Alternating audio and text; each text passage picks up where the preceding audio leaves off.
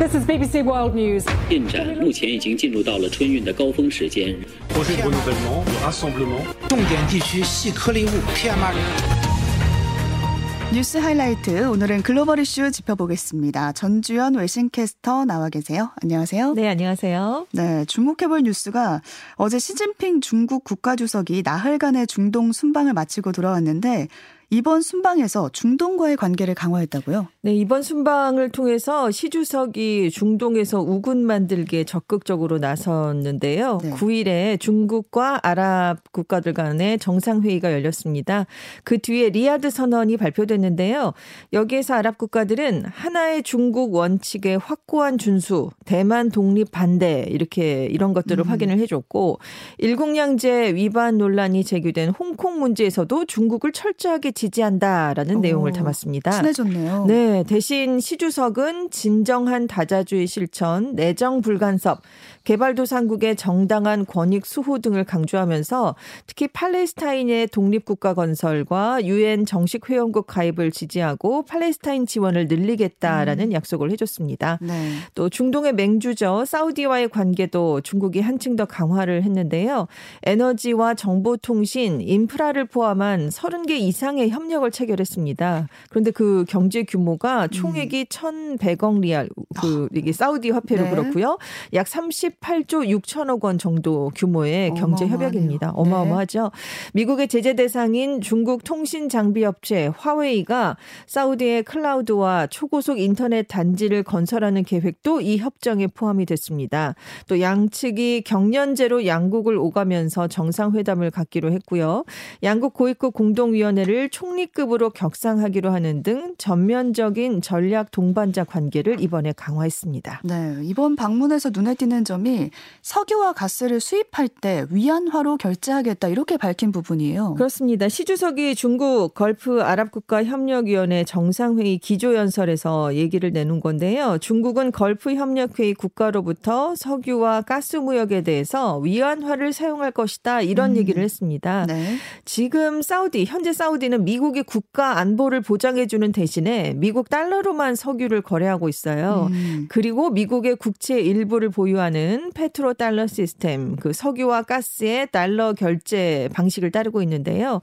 지금 미국과 사우디 관계가 좀 멀어지면서 중동 내에서 미국의 영향력이 약해지는 상황이기 때문에 이런 시점에서 중국이 위안화 결제 카드를 꺼냈다는 건 글로벌 달러 패권에 대한 도전이 될 수 있습니다. 어. 이 점에서 상징성이 크다라는 얘기가 나오고 있고요. 네. 특히 석유와 가스 수입에 대해서 위안화로 결제 를 해버리면 미국 등 서방이 앞으로 중국에 대한 에너지 공급을 제약하는 상황이 발생을 하더라도 음. 중국이 우회를 할 수 있는 통로가 만들어지게 됩니다. 그렇죠. 사우디로서도 중국의 얘기가 거절하기 힘든 제안인데요. 왜냐하면 중국이 사우디 원유 수출량의 25% 정도를 차지하는 최대 원유 구매 국가이기 때문입니다. 네, 사우디가 이 위안화 결제 받아들일까요? 아직까지는 전망이 좀 엇갈리고 있어요. 왜냐하면 수출 국가들의 동의가 있어야 가능하고 요. 음. 미국이 개입을 해서 이 구상을 불발시킬 가능성도 배제할 수가 없기 때문입니다.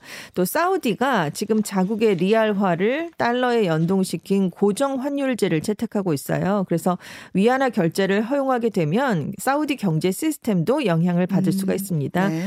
그래서 사우디도 당장은 지금 위안화 결제에 찬성한다라는 얘기를 내놓지는 않은 상황인데요.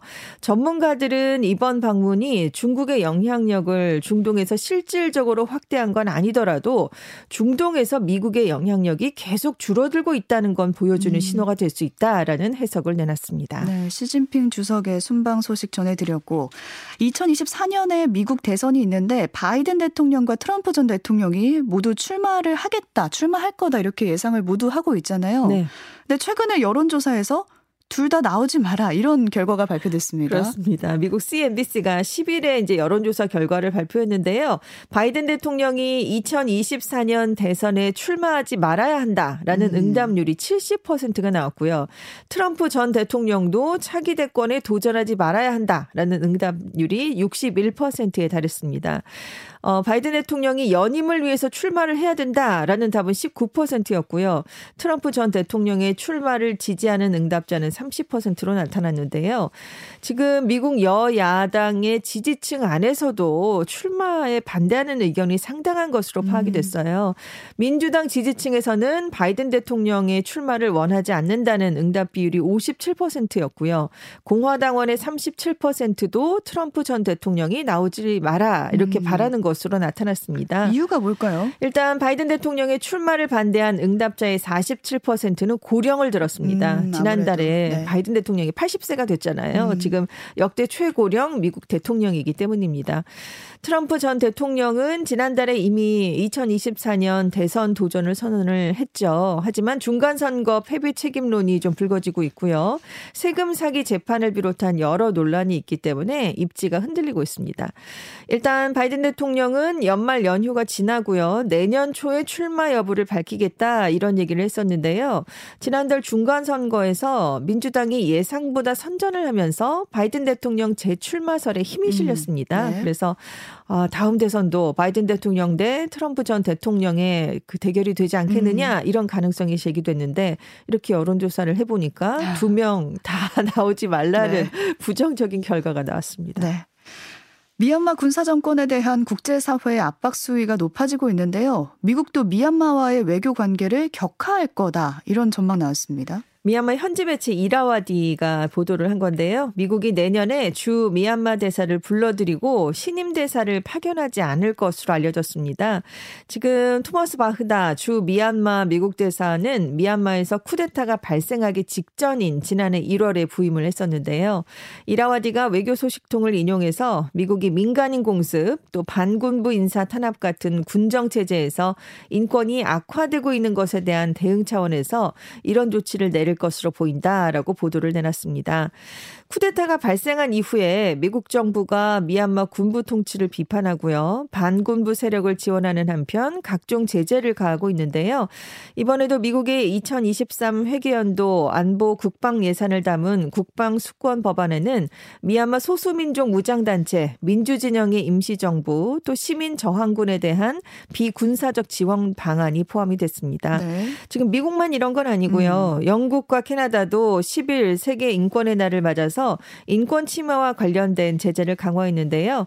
미얀마 군부의 민간인 탄압에 연루된 개인과 기업이 러시아, 이란 등과 함께 제재 대상에 이름을 올렸습니다. 또 앞서서 영국과 독일, 호주 같은 서방 국가들도 주 미얀마 대사를 대리 대사로 낮춰서 외교 음. 관계를 이미 격화한 상황입니다.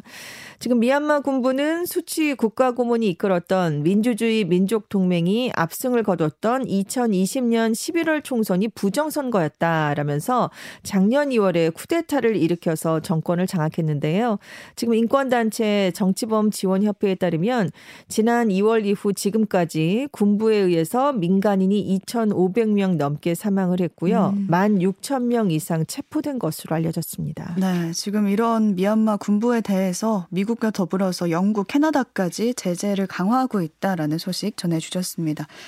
또 홍콩 국가보안법이 시행된 지 2년 만에 홍콩에 있는 대학을 졸업하기 위해서는 국가안보 교육을 이수하고 시험도 통과해야 한다. 이런 규정이 생겼습니다. 네. 홍콩 교육부가 8일에 의회에 국가와 국가안보 교육의 촉진을 연구하기 위해서 제출한 보고서에 이제 이런 내용이 담겼는데요. 음. 자국 내 모든 대학이 국가보안법을 포함한 국가안보와 중국에 대한 이해를 아우르는 국가 교육 과정을 필수 과목으로 정해서 관련 시험을 통과해야 한다라는 내용을 넣은 것으로 알려졌습니다. 지금 홍콩에는 공립대가 8개 있고요. 사립대가 3개가 있는데요. 이들 대학은 홍콩 국가보안법이 시행된 지 2년 만에 졸업을 하기 위해서는 국가안보교육을 이수하고 시험을 통과해야 한다라는 어, 규정을 만들어 버렸습니다. 네. 앞서서 지난해 홍콩 이공대와 침례대, 링난대가 국가교육과정을 졸업 필수 과목으로 채택을 했고요. 9월 학기부터 다른 대학도 동참을 한 바가 있습니다. 지금 홍콩대는 중국과 홍콩 법률을 아우르는 10시간 정도의 온라인 강의를 마련했어요. 그래서 관련 시험에서 50점 이상을 맞아야 음. 졸업을 할 수 있게 했습니다. 네. 또 홍콩 중문대는 중국의 이해, 또 광범위한 헌법 질서의 홍콩 이 두 과목에 대해서 각각 40시간씩 온라인 강의를 수강한 뒤에 시험을 치르도록 그런 음. 조치를 내렸습니다. 그 기저에 홍콩 국가보안법이 있는 건데 이게 네. 어떻게 생겨난 법이었나요? 이게 2020년 6월 30일에 시행이 됐거든요. 음. 2019년에 홍콩에서 대규모 반정부 시위가 있었는데 그 이후에 중국 정부가 직접 제정한 법입니다. 음. 모든 고등교육기관의 국가 안보 교육을 의무화해서 국가 분열과 국가 정권 전복, 테러 활동, 또 외국 세력과의 결탁 같은 네 가지 범위를 최고 무기징역형까지 처벌할 수 있도록 그렇게 한 내용의 법안인데요. 네. 지금 홍콩 대학들이 이렇게 국가 안보 시험을 도입하는 건 나이가 어린 반정부 시위 참가자들을 사전에 단속하려는 목적이 아니냐 이런 분석이 나오고 있습니다. 네. 지금 홍콩 Free Press에 따르면 2019년 홍콩 반정부 시위와 관련해서 지금까지 21세 이하 345명을 포함해서 총 1,315명이 지금 교정시설에 수용된 것으로 알려졌거든요. 홍콩 보안국은 지난 10월에 만 명이 넘는 인원을 체포해서 이들 중에 한 3천 명을 기소하기도 했습니다. 네. 영국이 공공장소에서 여성을 성희롱하는 이른바 catcalling이라고 하는데 이 행위에 대해서 처벌 수위를 높인다고요? 네, 영국 내무부가 9일에 길거리에서 음담 패설을 건네거나 추파를 던지는 음. 행태를 말하는 이른바 catcalling 같은 공공장소에서 벌어지는 성희롱을 보다 강력하게 처벌하는 내용을 담은 법안을 지지한다라는 음. 뜻을 밝혔습니다. 이 법안이 통과가 되면 공공장소 성희롱의 최고 형량이 지금의 6개월에서 2년으로 늘어나게 어, 되는데요. 많이 느네요. 네, 브레이버만 내무부 장관은 모든 여성은 괴롭힘이나 폭력의 두려움 없이 안전하다고 느끼며 거리를 걸어야 한다라면서 법안 추진 이유를 설명했습니다. 이 법안에 따르면 캐콜링 외에도 밤에 집으로 걸어가는 누군가의 뒤를 고의로 바싹 따라가는 행위, 음. 상대방에 대한 외설적이거나 공격적인 발언, 또 외설적이나 외설적이거나 음. 불쾌한 몸짓을 하는 행위, 통행을 방해하는 것, 또 보행 중인 사람 가까이에서 차량을 천천히 운전하면서 접근하는 행위를 다 처벌 대상에 포함을 시켰습니다. 어, 구체적으로 다 담았네요. 그렇습니다. 근데 일부 여성 운동가들은 음. 이것 외에도 휘파람을 불거나 뚫어지게 바라보는 행위도 범죄로 규정할 것을 촉구하고 있는 상황인데요. 네, 이 법안 통과 가능할까요? 네, 통과될 가능성이 높은 것으로 전망이 되고 있는데 음. 왜 그러냐면 지금 현재 영국 의회는 여당인 보수당이 의석의 과반을 차지하고 있기 때문입니다. 그래서 이 법안을 발의한 클라크 보수당 의원은 거리에서 여성을 학대하는 것이 아예 용납되지 않는 문화가 뿌리내릴 수 있도록 변화를 만들어서 강화하는데 음. 법안의 목적이 있다 이렇게 얘기를 내놨는데요. 실제로 이제 사례를 분석해 보면 3월에 조사를 했을 때 영국 여성의 3분의 2 정도는 밤에 혼자 걷는 것이 안전하지 않다라고 음. 답을 했습니다. 그리고 응답자 가운데 캣콜링 그리고 휘파람 소리 같은 성희롱을 당한 경험이 있는 사람은 여성의 62% 8%, 남성은 8%로 조사가 됐고요. 여성의 43%는 원치 않는 신체적 접촉을 당한 적이 있다. 이렇게 음. 답을 내놨습니다. 네. 다른 나라의 경우도 좀 살펴볼까요? 이 벨기에, 프랑스, 음. 포르투갈 같은 일부 유럽 국가 또 페루와 필리핀 등은 이미 공공장소에서의 캣콜링 등 성희롱을 범죄로 규정해서 처벌하고 있는데요. 음. 프랑스 의회는 2018년에 이미 캣콜링을 한 사람에게 우리 돈으로 11만 원에서 100만 원까지의 즉석 벌금 벌금을 부과하는 법안을 통과시켰고요. 페루도 2015년 3월부터 거리 괴롭힘 방지 법안을 시행하고 있습니다. 네. 지금 물가가 높아도 너무 높은 상황이 계속되고 있는데 연말이라서 돈 쓸 일도 많잖아요. 그렇죠. 그래서 많이들 걱정을 하고 계신데 특히 미국인들은 올해 크리스마스 시즌에 소비를 줄일 걸로 보인다고요. 그러니까 매년 크리스마스 시즌에 많은 돈을 이제 써왔거든요. 음. 미국인들이. 근데 올해 이 미국 소비자들이 소비 자체를 줄이는 건 물론이고요. 이제 가격도 좀 꼼꼼히 비교하는 그런 모습을 보이고 있다고 합니다.